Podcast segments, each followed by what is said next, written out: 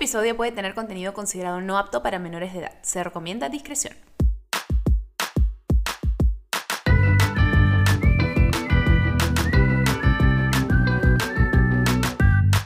Bebé, escúchame, buenas, bienvenido seas tú nuevamente a otro episodio. A ti te saludo, sí, a ti que está metiéndose el dedo en la nariz en el carro, sí, a ti que está leyendo eh, su libro de erótica favorito en, en, su escritorio, o a ti que está sentado chambeando desde tu home office. Saludos a todos. Acá no se discrimina, así que buenas con todos, ¿cómo están? Quiero darte las gracias, las gracias, las en plural, las gracias por acompañarnos en este episodio. Ya saben que Bebé Escúchame es un programa donde hablamos de todo, sin censura, sin filtros, sin nada, y de temas que deberían ser hablados, pero no se hablan lo suficiente. Y tengo algo que admitir. Hace ya varios episodios, desde, bueno, desde que empezó esta coyuntura y pandemia global, eh, hay dos personas, música triste en el fondo, hay dos personas que no nos acompañan como antes en las introducciones y despedidas de este podcast. Y la verdad que me, hacen falta. Creo que a ustedes también les hace falta. Así que por ello, tengo una sorpresa para ustedes el día de hoy. Y nos acompaña mi querido, fabuloso y maravilloso amigo Santi. No voy para... Ya soy. Hola. Digo, hola, ¿qué tal? ¿Cómo estás? Hola, Diana, ¿cómo te va? ¿Qué tal? ¿Cómo estás? Oye, a los años del podcast, obvio del podcast, ¿no? Porque grabamos. Sí, porque hablamos todos los días nosotros. sí, aparte grabamos juntos todos los martes. Así es, pero debo admitir que mi dosis de Santiago se ha reducido bastante desde que empezó esta cuarentena y te extraña, amigo. Extraña también apachurrarte, porque antes nos apachurramos todo el día. Sí, pues es. Todo esto ha sido como que out of nowhere y ahora estamos la verdad, distanciados, no solo en el hecho de, no vernos seguidos, sino también de que ni siquiera podemos abrazarnos ni nada. Extraño abrazarte. Abrazarte a ti es como abrazar un osito, porque es bien alto. Eh, claro. Ah, ya. es que eres súper grande, es como abrazar un osito. Sí, y la verdad también, ¿eh? de, Está diciendo que el hecho de que la, gente entiende por qué me río es porque, pucha, sí, pues desde que nos conocemos he engordado un montón. Mm, yo no me refería a eso, pero bueno, o sea, siempre fuiste como sé, Pero por, e, por, eso mi risa así. ¿Maña? Sí, que bueno, además está relacionado un poco con el tema de hoy, que es este... No me has dicho nada de qué es el tema. Ah, no sabes Ni siquiera sé quién está invitado, no sé nada. Ah, bueno, ahorita te cuento pues. Bueno, el tema de hoy es justamente qué es la gordofobia y este tema que la sociedad tiene con el estigma que tiene el ser gordo o la palabra gordo o que tiene gordo. Tú, por ejemplo, ahora fue cuando yo te di un cumplido, ni siquiera un cumplido, pero hice un comentario en realidad hablando sobre tu altura, que siempre ha sido igual de alto desde que te conocí, y hay esos temas que uno va asociando por temas emocionales de la sociedad, etcétera, que uno se puede dar por lo de sí, ya sé que he engordado. Y es como fácil alguien ni hablaba de eso, pero tienes como este tema en la cabeza. Tú también, siendo incluso hombre, que no es algo que hay muchos los hombres, tú has tratado con ese tema también. Sí, lo que pasa es que, o sea, bueno, Así como tú lo dices, creo que es un tema también en el cual eh, a cada persona le afecta diferente, no solo en el tema de porque a cada persona realmente le afecta diferente, sino porque pues es un tema también de que creo o, o, bueno, la verdad creo que a las chicas les afecta más. Sin embargo, yo sí he sentido un poco a veces de esto porque casi todos mis amigos, primos, cuñados, etc., siempre me han dicho, oye, estás gordo. Y ya llegó un punto en el cual es como que ya cállense. Porque sí, pues, he engordado. Eh. Porque todo el mundo tiene una opinión, además. Cuando estás gordo. Y, y, aparte siento yo que siempre he, visto, por ejemplo, en el, eh, si tú buscas en Google, por ejemplo, eh, cómo se siente una persona de diferente manera en, en sexo, ¿no? Masculino, femenino, gorda, puedes encontrar en Google Imágenes que un hombre se ve un espejo y se siente delgado y una mujer se, siente manjas. ¿Entiendes? Estoy leyendo. Es que también hay. Dime. Es que hay un tema, creo que todas las personas, como somos tan distintos, y aparte, algo que también fácil no solemos tocar es que gordo, como, así como alguien puede ser gordo, alguien puede ser flaco, alguien puede ser alto, alguien puede ser chato, es simplemente una descripción. ¿En qué momento pasó gordo a ser una mala palabra? Y también ¿Qué es exactamente ser gordo? Porque para mí alguien puede ser, alguien puede ser gordo porque es algo subjetivo. A mí me puede parecer A gordo y B no, y para otra persona los dos les pueden parecer gordos o los dos les pueden parecer flacos. Es algo muy subjetivo. Entonces, que, que tengamos como esta ley dorada que no, tú vas a ser gordo porque en mi cabeza eres gordo. Entonces, la nueva, el nuevo hecho, la nueva verdad es que tú eres gordo. Es como, bueno, ya, y si por último si es gordo, porque, uy, ¿alguien vino a visitar? Sí, me das un segundo. Dame un segundo, ya, dame un segundo.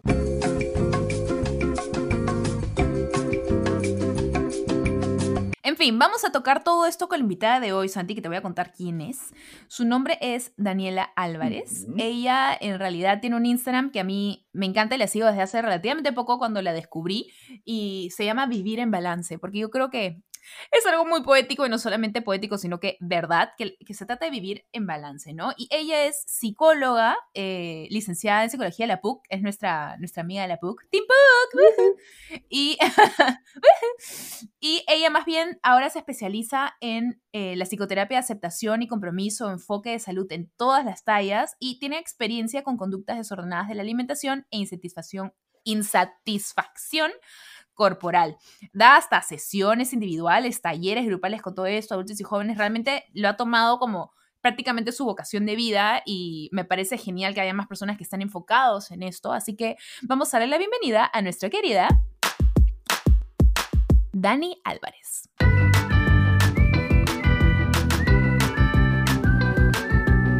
Hola Dani, bienvenida bebé. Hola Vivi, ¿cómo estás? Gracias, gracias por invitarme al podcast. No, yo encantada de que puedas dignarnos con tu presencia. Hace tiempo que ya te seguí en redes, en verdad, y, soy tu fan, bebé. Me encanta también la manera natural en la que cuentas las cosas.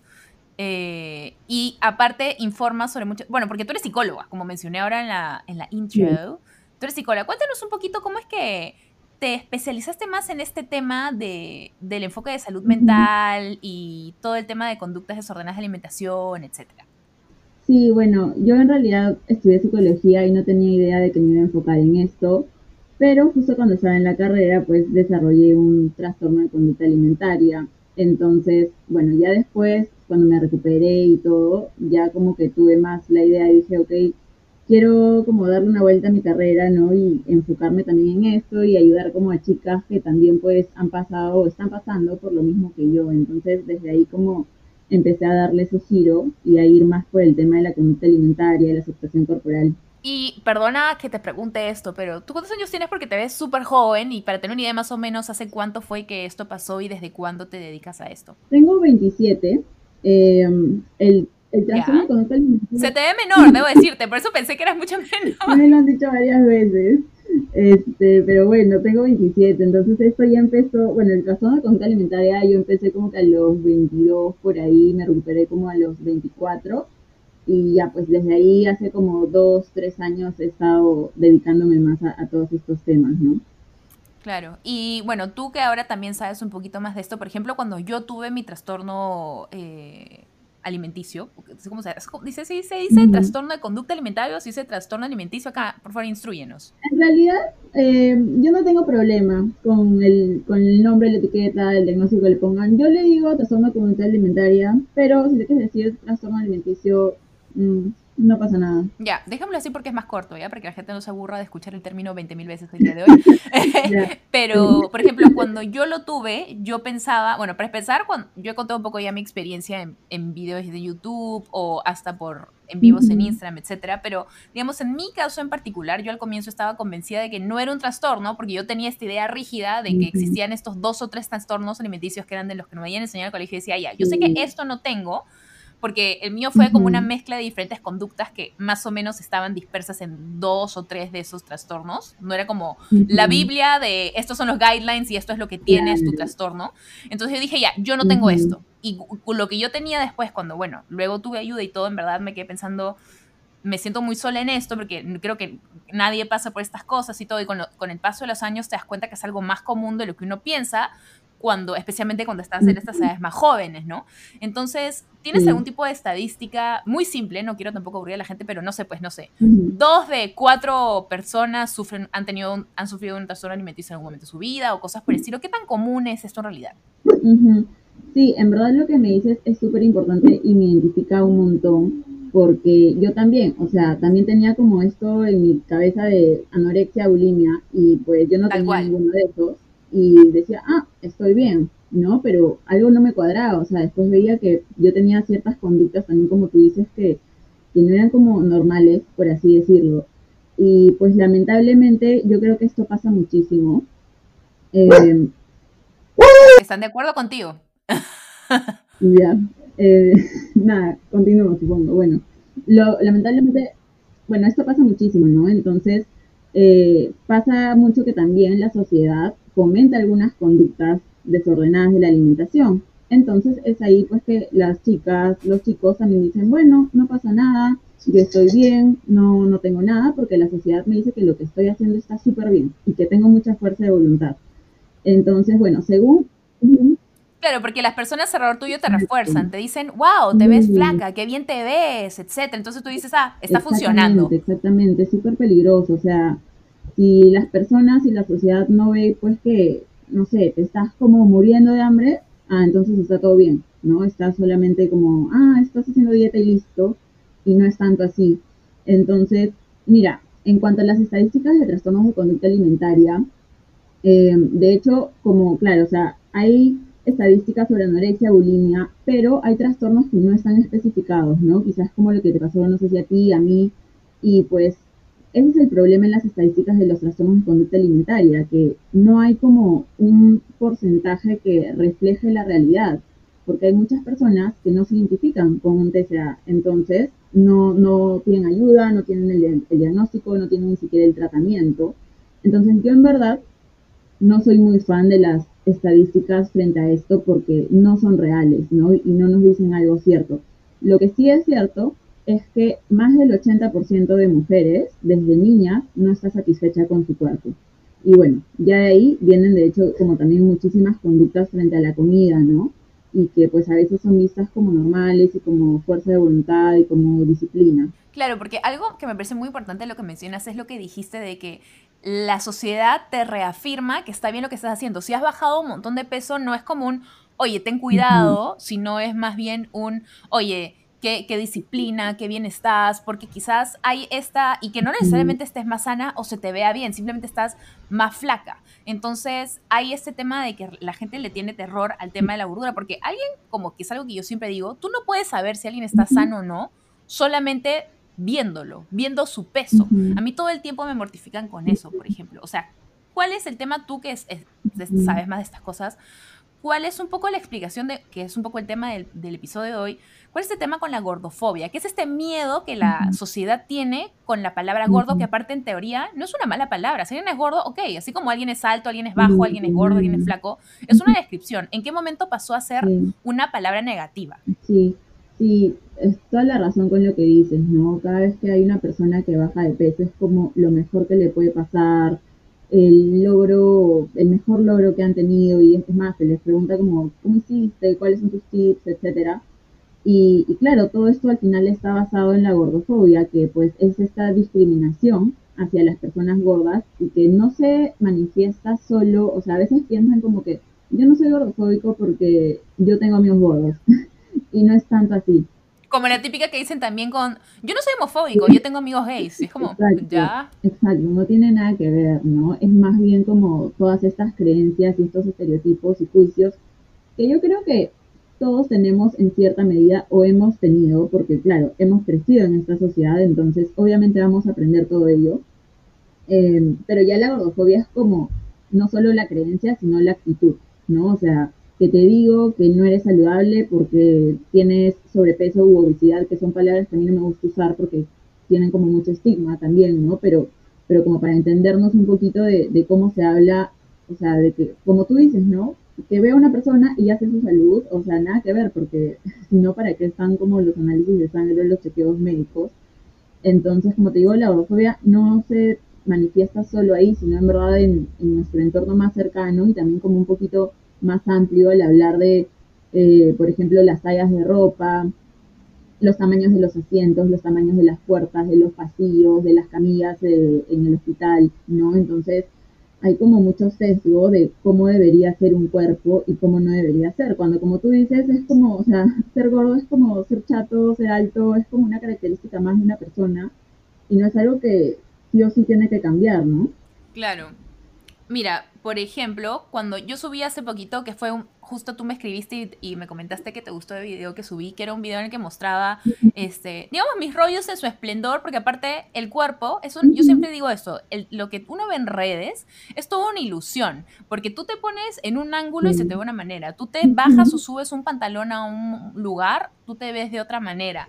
Eh, tienes una luz, te pones contra una sombra, todo, tu cuerpo se ve distinto. O sea, realmente, especialmente hoy en día, al menos con varias cuentas que yo sigo, puedo ver cómo la gente muestra, miren, este es el mismo cuerpo, mírenlo con este pantalón distinto, esta pose distinta, todo cómo se ve distinto. O sea, traten de entender que uno lo que ve en redes es usualmente nada más lo que la gente quiere mostrar y no siempre quieren mostrar las cosas como son reales. Entonces es importante entenderlo. Y bueno, cuando yo subí este, este video en el que exagero mis rollos, que están ahí, y no digo que no tengo rollos para nada, pero que los exagero para que la gente vea cómo todo se puede ver distinto, la cantidad de, de comentarios que me caían de, ay, pero es que tú no estás sana, porque celebras la obesidad? Esa es la típica, ¿no? Eh, amor propio no es celebrar la obesidad, que te juro que este speech ya me tiene alto. Y tú lo debes escuchar hasta más que yo.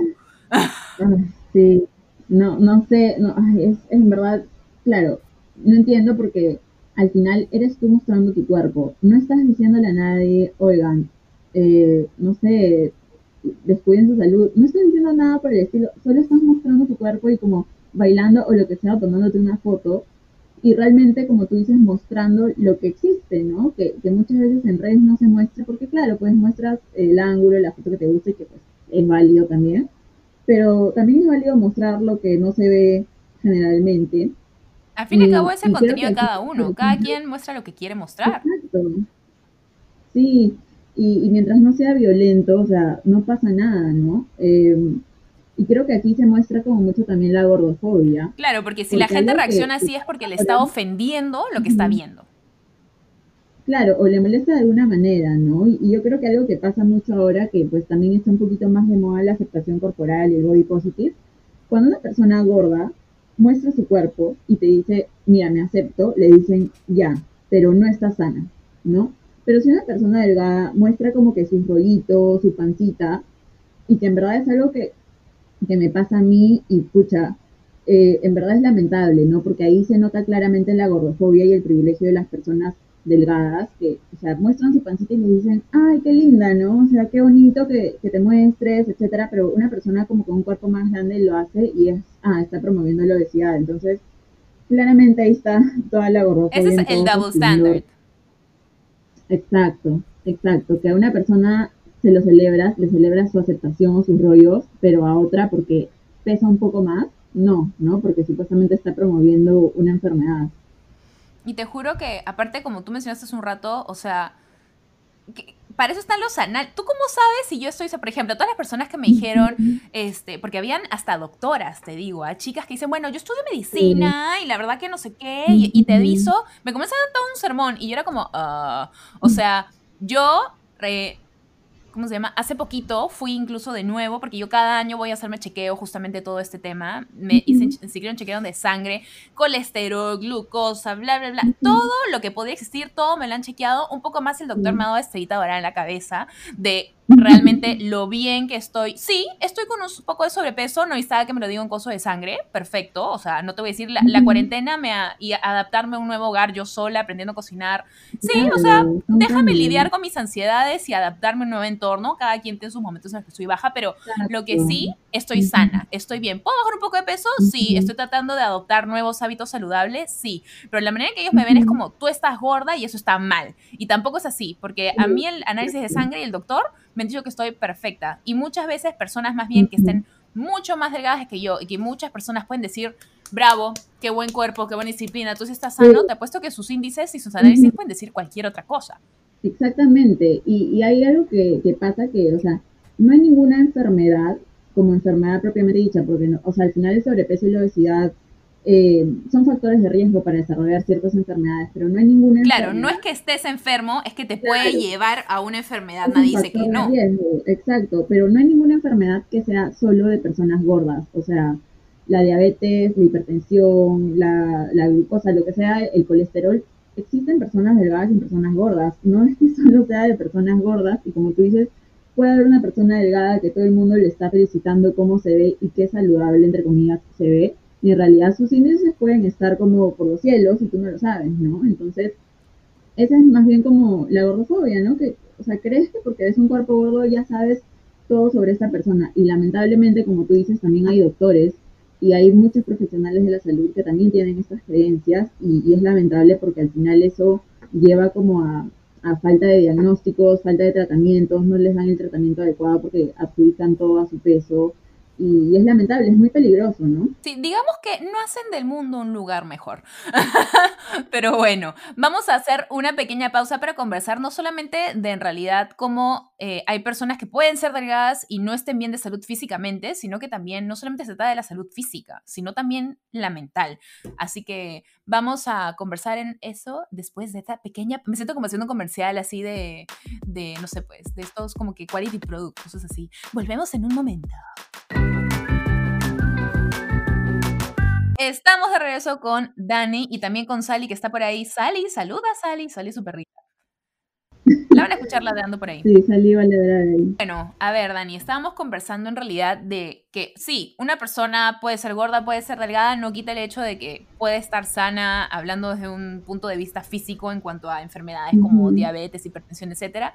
Ruf, ¿sales de acuerdo? Pero eh, también está el tema de la salud mental, porque bajo esa misma premisa podemos decir, tú ves una persona gorda, una persona flaca, y la persona gorda puede estar súper tranquila, sin preocupaciones, sin trastornos alimenticios, sin atracones, sin lo que sea, y más bien la persona que está delgada puede estar en un momento eh, con muchos, muchos problemas emocionales, eh, con estos tipos de trastornos. Yo, por ejemplo, en verdad, los momentos en los que he estado más flaca en mi vida, han sido los momentos en que he estado más infeliz con todos estos problemas emocionales y que me veía al espejo y, o sea, me sentía como obesa y que valía menos. Y en realidad, ahora que puedo tener 10 kilos más o 15 kilos más de lo que puedo tener en esos momentos, me siento mucho mejor y me veo mucho mejor cuando me veo al espejo. O sea, hay un tema de salud mental ahí que es clave.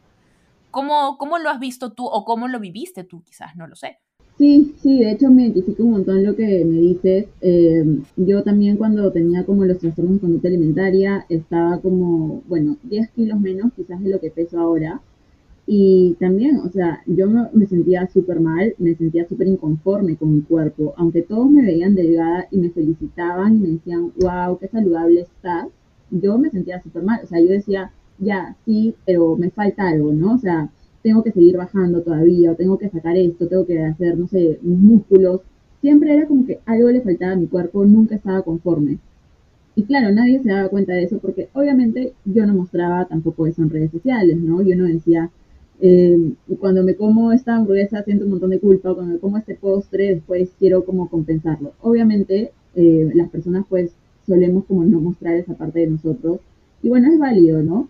Pero claro, o sea, uno piensa que cuando ve a una persona gorda ve como su salud, pero cuando vemos a una persona delgada pensamos que porque ella está delgada, o sea, está totalmente saludable y qué puede estar pasando interiormente, ¿no? ¿Qué pasa cuando tú no ves a esa persona eh, en redes sociales en una foto mostrando, no sé, pues su cuerpo delgado? No digo que obviamente todas las personas delgadas tengan esto, pero sí pasa mucho, ¿no? En mi caso fue así y como tú dices, también, o sea, ahora peso 10 kilos más de lo que pesaba en ese entonces y me siento súper conforme con mi cuerpo, o sea, obviamente hay partes que no me gustan, pero no es que pues eh, diga, ah, todo el día esté pensando en eso, todo el día esté pendiente de mi cuerpo y de cómo lo voy a cambiar, ¿no? Sino es como que, bueno, hay partes que me gustan y que no me gustan y está bien, eso soy yo.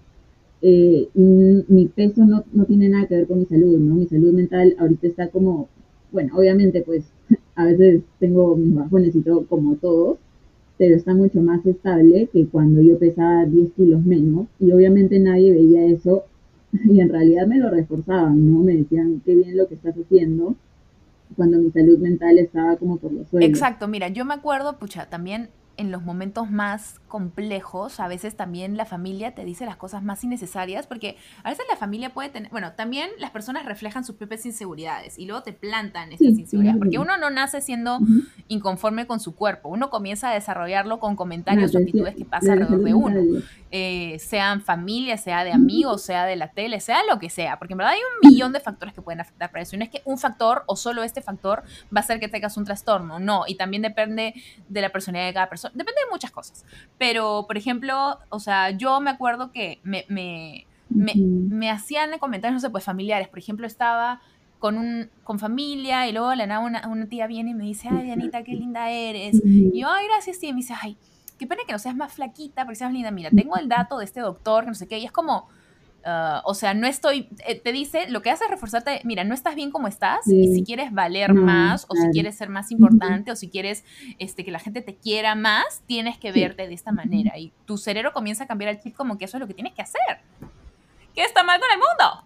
Exacto, como tú dices, no es solo un factor, o sea, no es que sea como causa-efecto, ¿no? Como ah, alguien hizo un comentario y ya la consecuencia es que yo tengo un trastorno alimenticio no, es el conjunto de, cosas y claro, también factores de personalidad de la persona, pero, pero nos damos cuenta de que vivimos en verdad en un entorno así, que por todos lados nos dicen eso, ¿no? No es algo que un comentario guiado, o sea, nos lo dice la familia, no solo comentarios directos hacia nosotros, sino también comentarios como de ellos, ¿no? O sea, por ejemplo, las mamás que se comentan su propio cuerpo, que dicen como que, ay, estoy así, quiero cambiar mi cuerpo, etcétera. Desde ahí ya comenzamos a aprender todo eso o que comentan el cuerpo de otras personas, y ahí claro, en el colegio, las amigas, en la universidad también, ¿no? Eh, claro, después cuando vamos al doctor, y también hay algunos doctores que lamentablemente también te dicen como, mira, todos tus males se deben a tu peso. Obviamente también te crean como todo este rechazo hacia tu cuerpo, ¿no? Como tú dices, nadie nace odiando su cuerpo, nadie nace odiando, a, o sea, como rechazando los cuerpos gordos, es algo que vamos aprendiendo un montón con experiencias, eh, con aprendizajes, con comentarios, con lo que vemos en la tele, que solo hay representación de cuerpos delgados en las redes sociales, más aún, ¿no? Entonces, es como un conjunto de factores que al final, pues, es el, sistema que, que hace esto como en todos los ámbitos, ¿no? Y, es bien peligroso y, y, crea, por un lado, las personas que tienen cuerpos grandes o personas gordas, les crea como toda esta inseguridad y esta sensación, como tú dices, de como, claro, no soy suficiente hasta que sea flaca. Y por otro lado, a las personas delgadas les crea como este terror a engordar, ¿no? Es bien, es bien complicado. Sí, la verdad que... Ah, es un, ¿Por qué las personas no podemos estar simplemente tranquilas? Mira, yo ahorita, como mencionaste también hace un rato, no es que, aunque yo esté en un punto en mi vida en el que me acepto como soy, estoy tranquila con mi cuerpo, eso no significa que además yo dejo de cuidarme. O sea, no es como, gordofobia no significa, gordofobia que digo, este, amor propio no significa, bueno, ¿sabes qué? Yo me amo como estoy, estoy perfecta, así que voy a comer todos los chistos que quiero hoy día, voy a comer cinco, cinco tortas de chocolate, voy a hacer no sé qué, no voy a hacer un ejercicio, me importa y tiro al bledo todo. No. O sea, amor propio es, según yo, cada quien tiene su propia definición, pero amor propio para mí es valorarte y ser la mejor versión de ti la, versión, la mejor versión de mí, que yo pienso, no es una versión en la que estoy contando calorías, que, eh, corriendo 5 kilómetros después de cada postre que como, porque digo, si no, no lo puedo comer, lo tengo que quemar. Se viene el verano, entonces tengo que tener cuerpo de bikini. Esa no es la mejor versión de mí. La mejor versión de mí es una versión en la que estoy sana, estoy tranquila, estoy cómoda conmigo misma, me siento y me veo bien. Eso, eso para mí es amor propio. Entonces, para las personas que más bien dicen que cuando yo fomento este, este mensaje de body positivity no es amor propio, sino es celebrar la obesidad. Es como, amigos, no están comprendiendo el mensaje para nada. Eso no es lo que estamos tratando de decir. Pero el hecho que se lo tomen así demuestra cómo hay una actitud normalizada de gordofobia en la sociedad y que ni se dan cuenta que existe. Sí. Ajá, exacto, exacto. Ni se dan cuenta. Y, y claro, o sea, ven un cuerpo gordo y piensan que, ah, que la persona está comiéndose, como tú dices, seis tortas de chocolate al día y cinco bolsas de tucitos al día, ah, solo porque ve su cuerpo. O sea, piensan que porque ven tu cuerpo pueden saber tus hábitos, ¿no?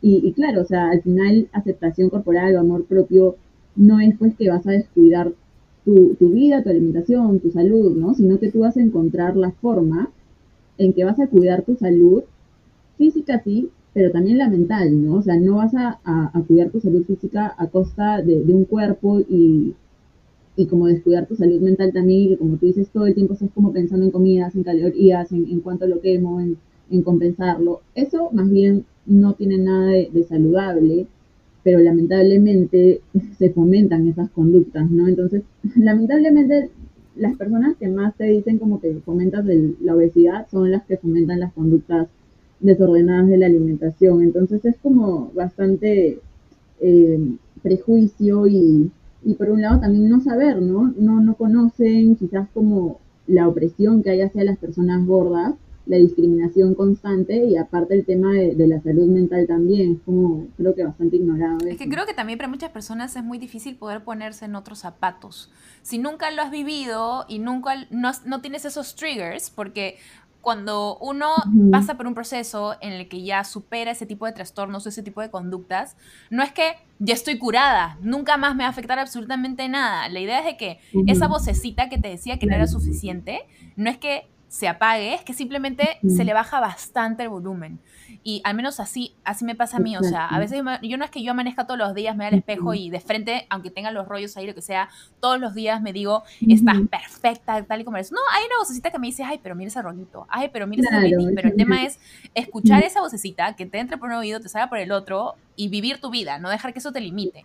Ese es el tema con la vocecita. La vocecita no se va. Siempre va a estar ahí y hay pequeños triggers. Y también en mi caso al menos, depende mucho de qué me dice alguien y y quién me lo dice. Por ejemplo, si, si mi esposo, eh, bueno, mi esposo nunca me dice estos temas de comida en realidad, pero si mi esposo me dice algo como que, ay, este, vas a comer esta segunda porción de, no sé, pues torta, imagínate, ¿ya? Este, yo sé que probablemente me lo está preguntando porque quiere saber si él se puede comer el de torta y no me va a afectar, pero si eso me lo dijera mi mamá, yo saltaría como un, ¿qué? ¿Me estás diciendo gorda? Ah, como que hay personas que te pueden, ojo que no es que mi mamá sea mala, pero es que habían temas de, por salud que la relación entre madre e hija también puede ser muy complejo, eso lo hablo también un poco en el libro de que, ah, si la gente que escucha no sabe que escribe un libro, bueno, lo hablo también en mi libro.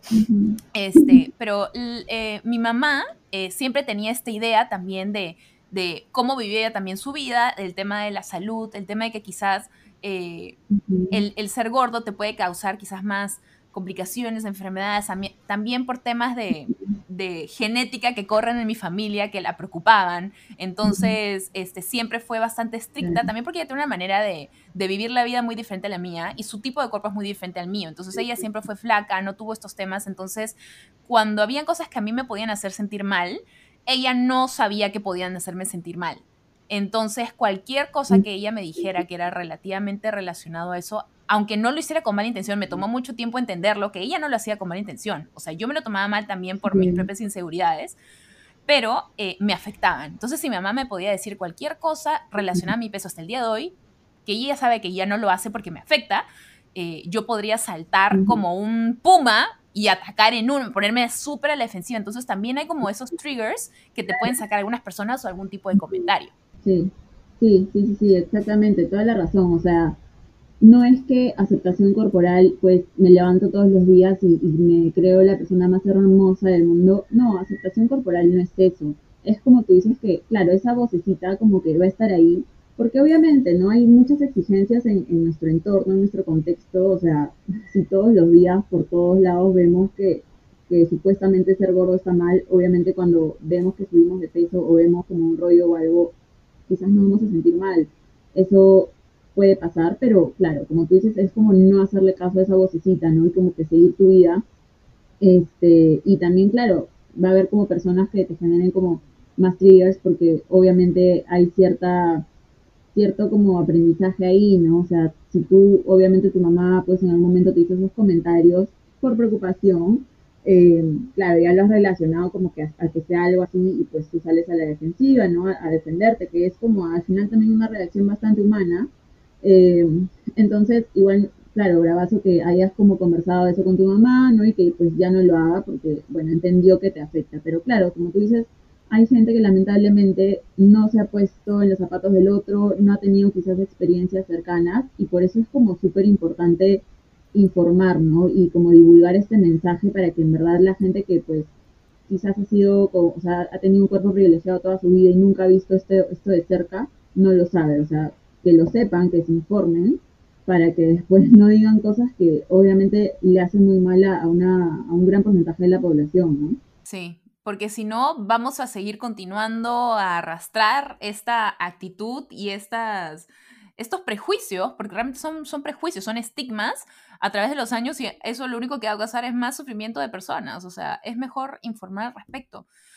A mí algo que me pareció interesante también que vi en tu contenido es que, bueno, le vamos a aprovechar de comentar a las personitas que están aquí que, que has sacado merch y había una frase que vi en algunas cosas de tu merch que es eh, fuck diets. Acá, por, si acaso, acá podemos hablar con todo el filtro que queramos. Acá no hay censura de nada. Así que si quieres decir fuck, fuck. Pero fuck diets. Entonces vamos a ir a una pequeña pausa y vas a contar un poquito más de esta idea de fuck diets que te apuesto que si también lo dices fuera de contexto, muchas personas van a saltar de cómo puede ser posible. Así que ahorita mismo lo vamos a conversar. Muy bien, Dani. Entonces, ¿qué es esto de fat diets? Explícale a alguien antes de que estas personas que salgan con el crucifijo y te digan, ¿cómo es posible que la dieta, que la salud? Cuéntanos un poquito a qué te refieres. Sí, bueno, yo en mi práctica profesional tengo un enfoque antidieta, que no significa, por si acaso, que te diga que comas todo el día eh, la comida que se cataloga como chatarra o que todo el día comas azúcar. Claramente no es eso.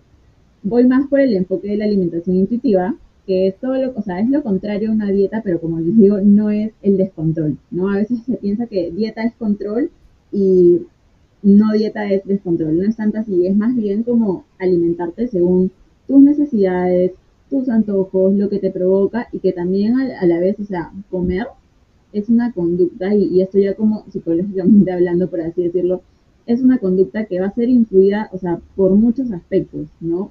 Tú no puedes, puedes decir, ya, yo voy a comer como que tanta cantidad de calorías todos los días. Eso es sostenible a corto plazo nada más, porque a largo plazo como tú mencionabas hace rato, el tema de, por ejemplo, que has subido de peso quizás en la pandemia y que te has mudado, ¿no? Son cambios. Entonces, eso va a influir un montón en la manera en la que comes. Para algunas personas, los cambios, por ejemplo, las situaciones de estrés hacen que coman más, para otras personas hace que coman menos.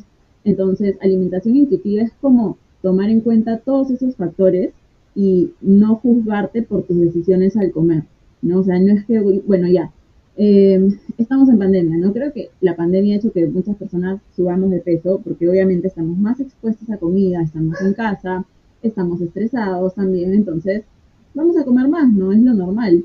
Pero el tema de la dieta hace que a veces juzguemos estas decisiones, que digamos, uy, no, en pandemia he comido demasiado y eso está mal, yo debería comer menos. Y pues no es así porque somos seres humanos que no vamos a controlar al 100% todo lo que comemos, ¿no? Podemos tomar decisiones, que eso creo yo personalmente que es lo más saludable, o sea, que, que alguien pueda tener la opción de elegir qué es lo que va a comer y que no sea algo como que por obligación, ¿no?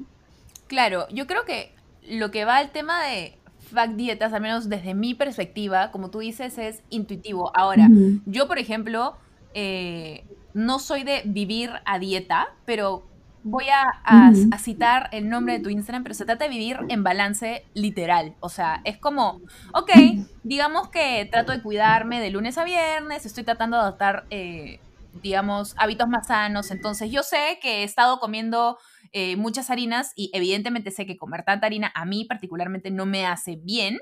Entonces, digamos que esta semana voy a tratar de quitarme los carbohidratos en la noche. No estoy siguiendo una dieta, estoy tratando de simplemente tomar unas decisiones. Si un día me preocupó pues comerme una pizza, ya pues me la comí, ya está, pero la cosa es no mortificarme y el día siguiente ir a base de lechuga y, tener que ser y comenzar a medir cada miligramo. O sea, ese tipo de actitudes personalmente, ojo, yo no soy una doctora, yo estoy diciendo lo que a mí me parece que es normal y lo que a mí me funciona.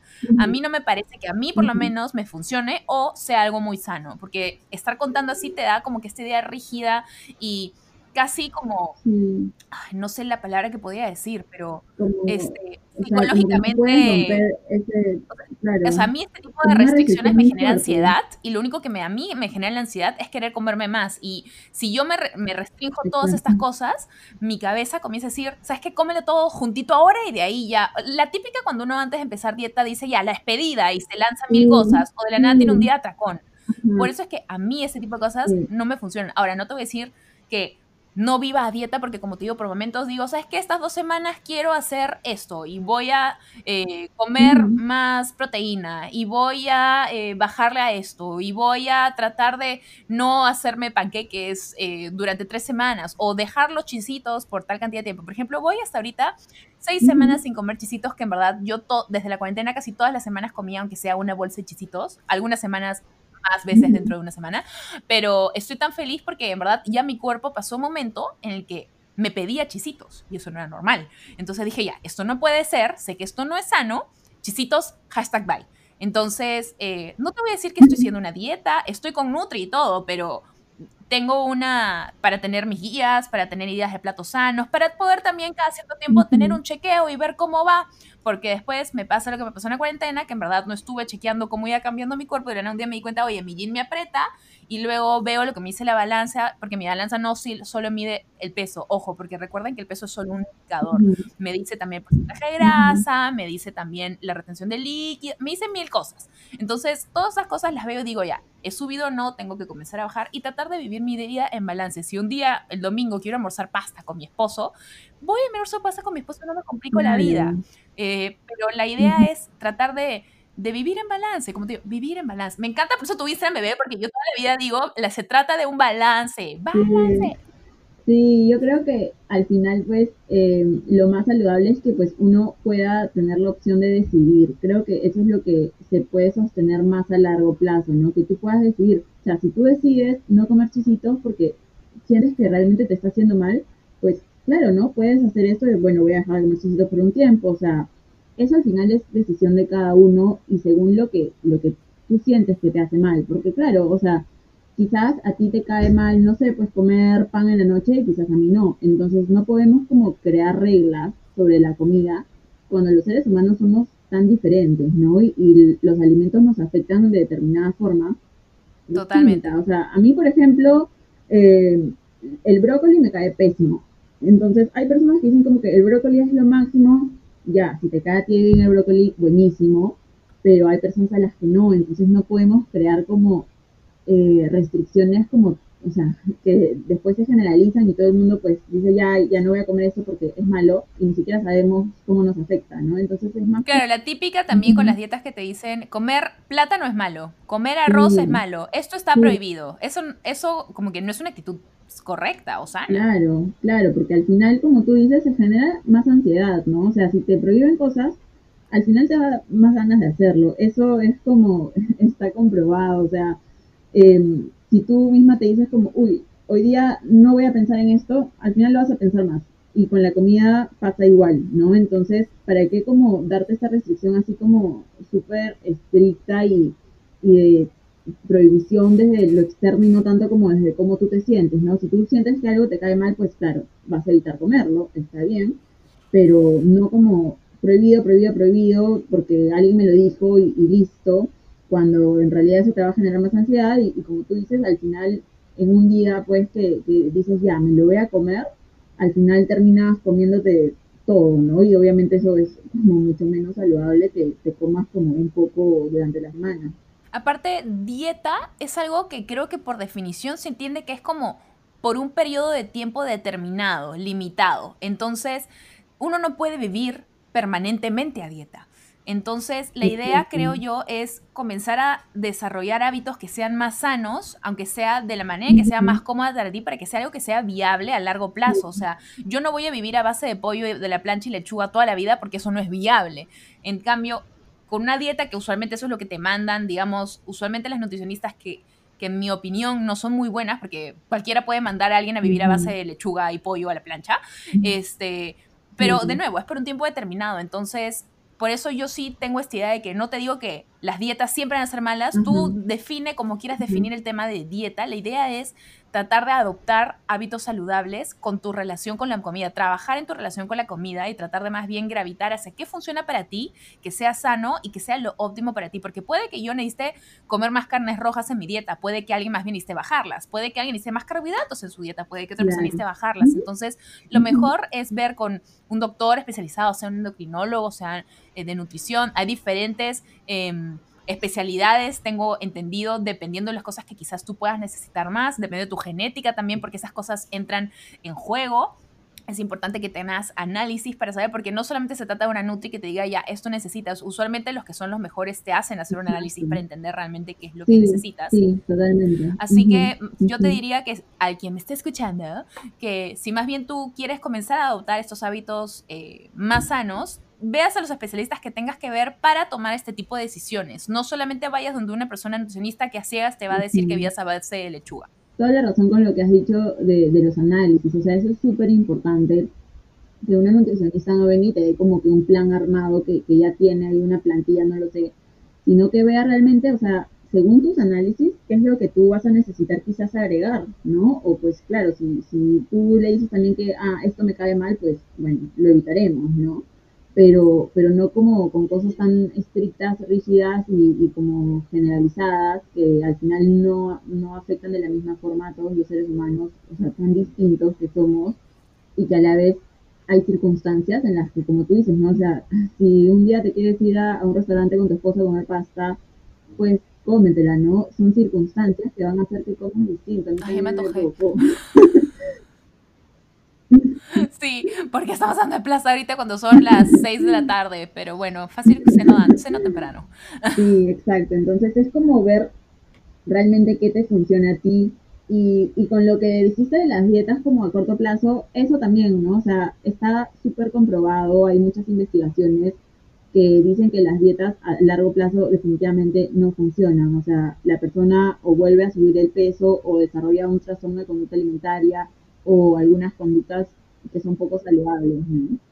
Exacto, exacto, porque al final pues tu cuerpo siempre tiende como a, regresar al equilibrio, ¿no? Entonces, si le quitas algo por mucho tiempo, eventualmente te lo va a pedir, así que restricciones a largo plazo definitivamente no funcionan. Le debes tratar de, digámoslo todos juntos, vivir en balance.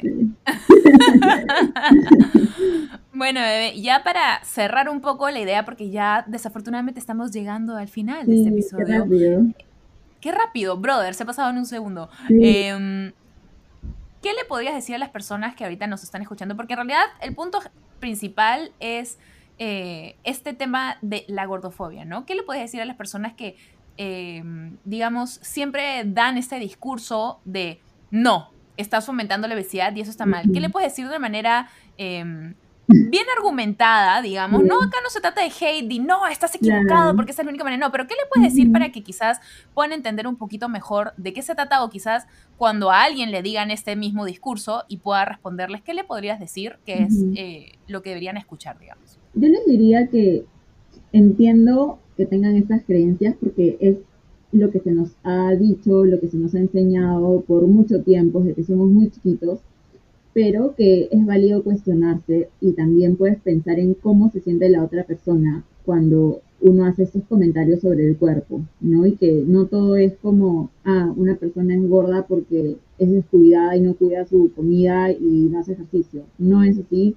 La salud se ve diferente en, distintos cuerpos, en las distintas personas. Una persona delgada puede o no estar saludable y una persona gorda puede o no estar saludable. Y que por otro lado, que una persona no esté saludable, pues tampoco es eh, razón para señalarla o humillarla, ¿no? O sea, tampoco se trata del de, tema de la salud. Body shaming.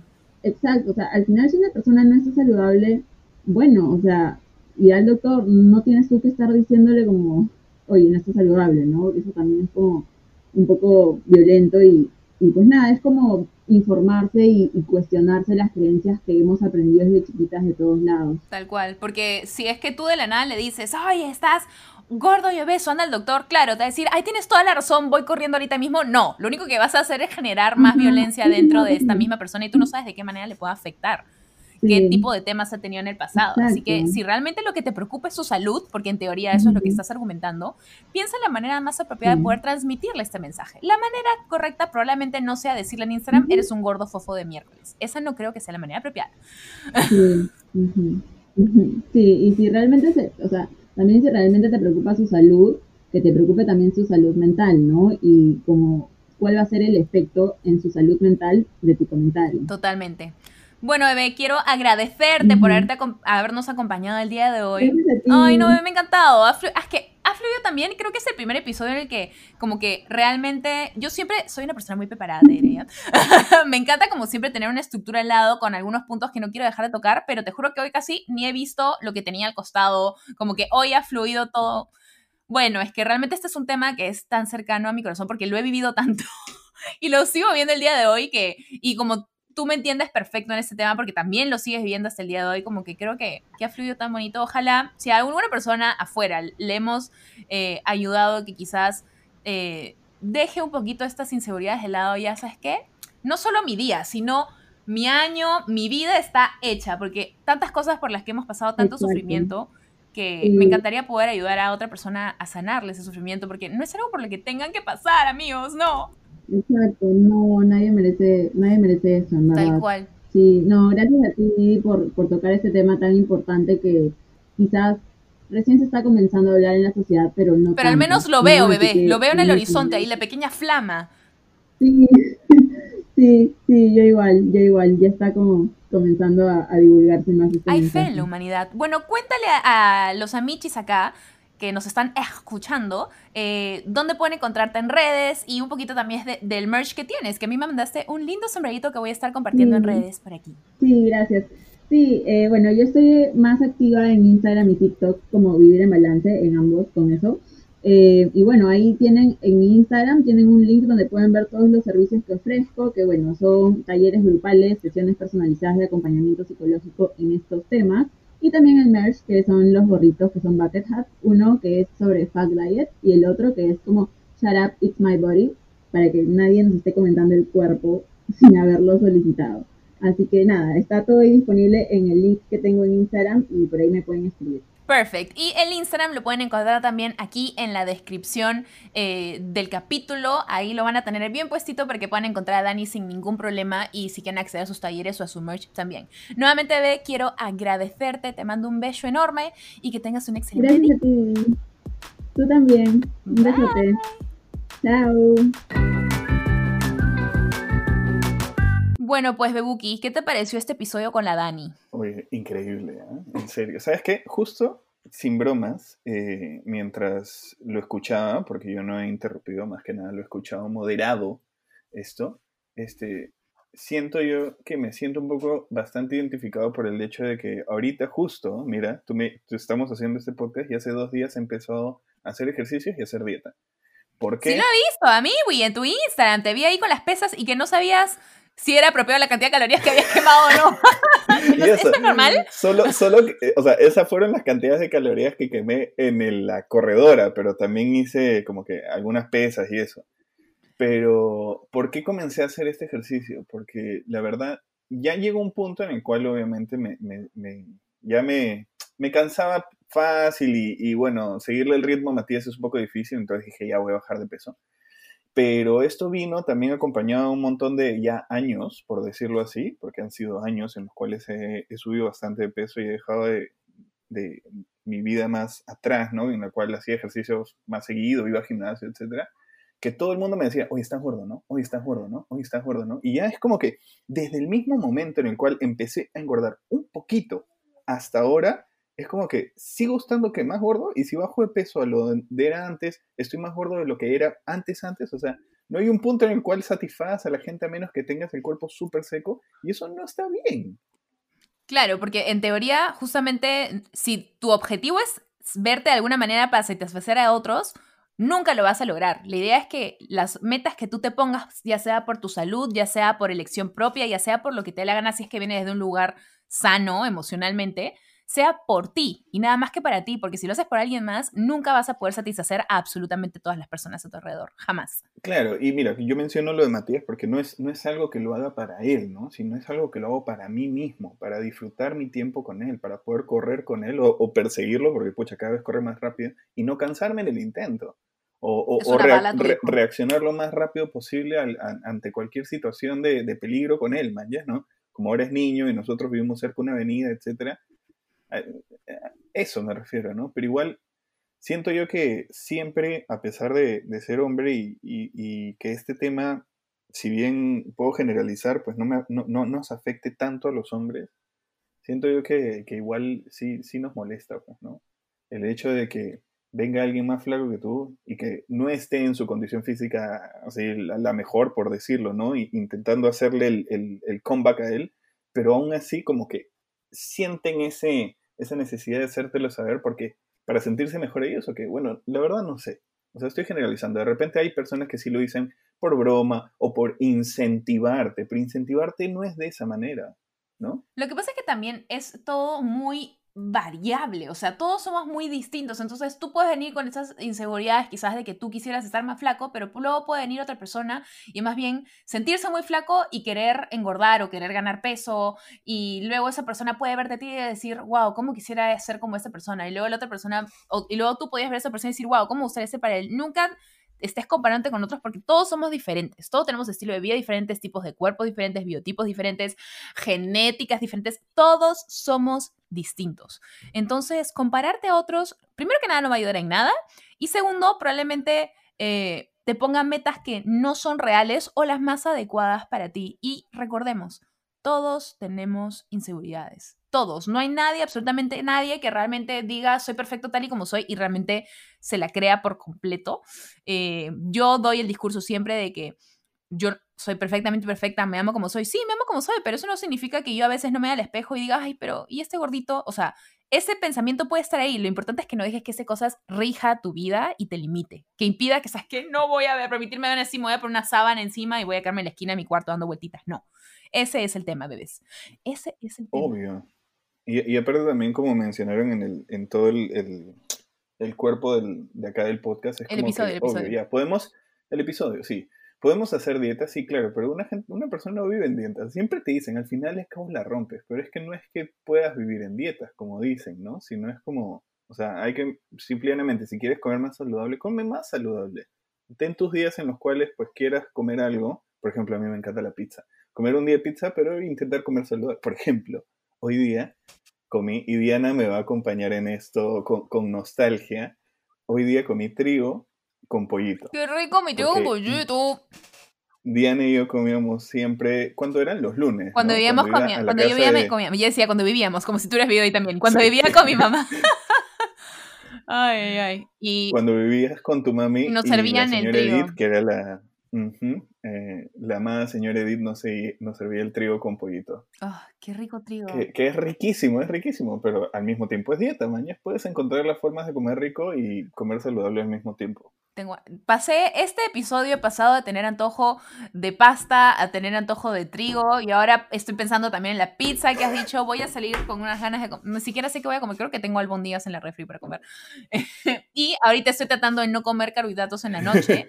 De nuevo, tratando de adaptar algunos hábitos sanos. Si hay sentido que está comiendo muchos carbohidratos, entonces estos días estoy tratando de no comer carbohidratos en la noche.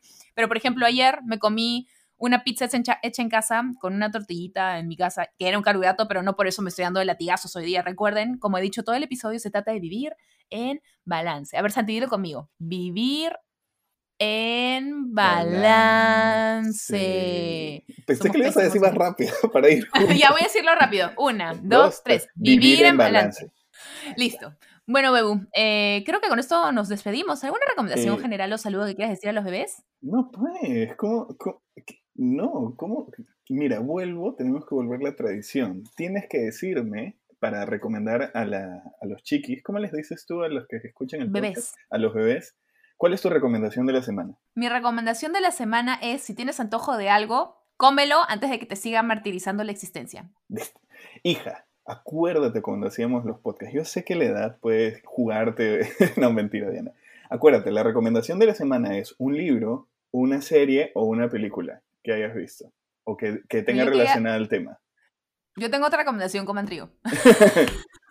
bueno, en este caso puede ser comida también. Sí pueden comer trigo, ¿no? Con pollo, con pollo a la plancha o filete de pollo encima. Mejor dejemos hablar de trigo. Me da demasiado antojo y me ha dado demasiada hambre. Ya, recomendaciones de un libro, serie o eh, película. Ah, mi libro, pues, mi libro. Ahí está. Confesiones de una vida nota. Quiérete, Confesiones de una vida nota rosa. Ahí está, mi libro. Ah, léanlo. Ahí está. Yo lo recomiendo. Sí, sí, sí.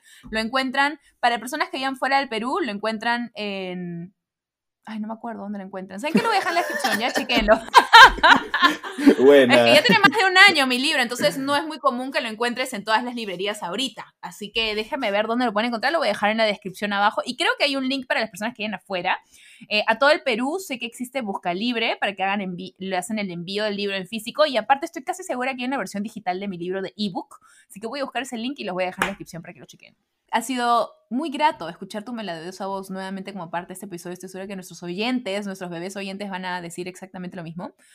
Así que nada, ¿qué tal si nos damos una muy sensual despedida? La verdad, muchas gracias por invitarme de nuevo. Eh, justo me has agarrado con Matías afuera, así que no hay tanto ruido, gracias a Dios. Pero nada, la verdad es que un gusto, bueno, ser escuchado por todos de nuevo y un beso enorme, Diana. Muchas gracias, como diría mi papá, muchas gracias, buena noche. Chao bebés, los amo. Adiós. antes de irme, me acordé. No se olviden que pueden seguirnos también en nuestro Instagram como bebé escúchame podcast para que puedan chequear más del contenido que hemos lanzado antes, si es que no lo han visto, eh, y las cosas que se vienen, los proyectos, las entrevistas, de todo, de todo lo que quieren saber de este podcast. Y también pueden escribirme por ahí en caso haya algún tema que les gustaría que toquemos o con algún invitado en especial. Ahora sí, chao bebés.